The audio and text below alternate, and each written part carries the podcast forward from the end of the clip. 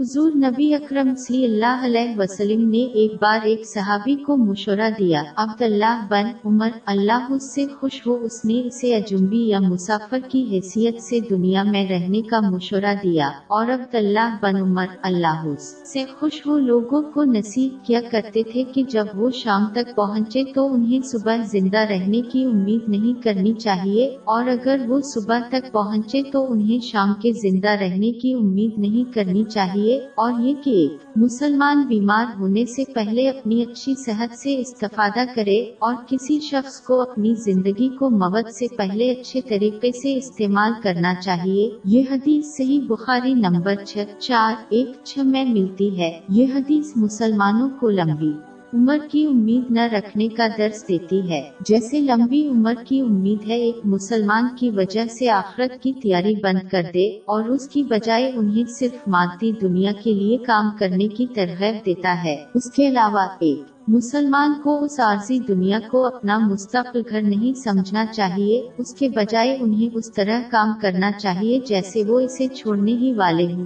اس سے کسی مسلمان کو ترغیب ملے گی کہ وہ آخرت کی تیاریوں میں اپنی تقسیم کو وقف کر دی۔ اس حقیقت پر پورے قرآن مجید اور نبی کریم صلی اللہ علیہ وآلہ وسلم کی حدیث مبارکہ میں بحث کی گئی ہے۔ مثال کے طور پر باپ چالیس آئی تینتالیس بھائیو، یہ دنیا کی زندگی چند روز فائدہ اٹھانے کی چیز ہے اور جو آخرت ہے، وہی ہمیشہ رہنے کا گھر ہے۔ اسی طرح کی ایک حدیث میں جو پہلے مذکور ہے، جو جامع میں ترمزی نمبر دو، تین، سات سات پر ملتی ہے۔ حضور نبی اکرم سی اللہ علیہ وآلہ وسلم نے اپنے آپ کو گھوڑا سوار بتایا، جو درخت کے سائے میں گھوڑا سا آرام کرتا ہے اور پھر اسے چھوڑ دیتا ہے، تاکہ زندگی کو بہت کم دکھا سکے۔ حضور نبی اکرم سی اللہ علیہ وآلہ وسلم نے اس کا سایہ سے مقابلہ کیا، ایک سایہ زیادہ دیر تک نہیں چلتا ہے۔ حالانکہ ایسا لگتا ہے کہ یہ بالکل حرکت نہیں کرتا ہے۔ کچھ لوگوں کے سامنے دنیا اسی طرح ظاہر ہو سکتی ہے۔ وہ ایسا سلوک کرتے ہیں جیسے دنیا ہمیشہ کے لیے قائم رہے، جبکہ حقیقت میں یہ تیزی سے ختم ہو جائے گا۔ اس کے علاوہ اس حدیث میں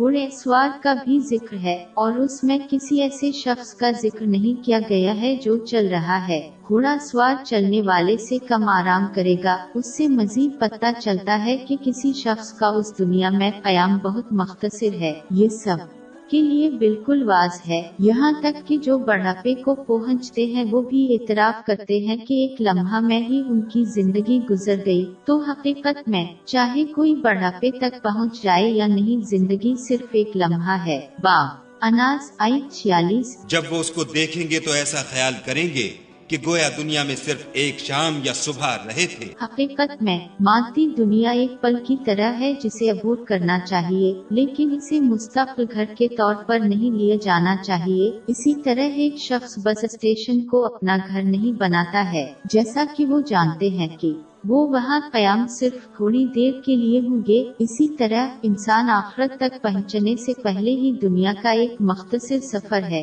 جب کوئی تعطیل پر جاتا ہے تو وہ عیش و آرام کی اشیاء جیسے ٹیلی ویژن پر اپنا خرچ محدود کر دے۔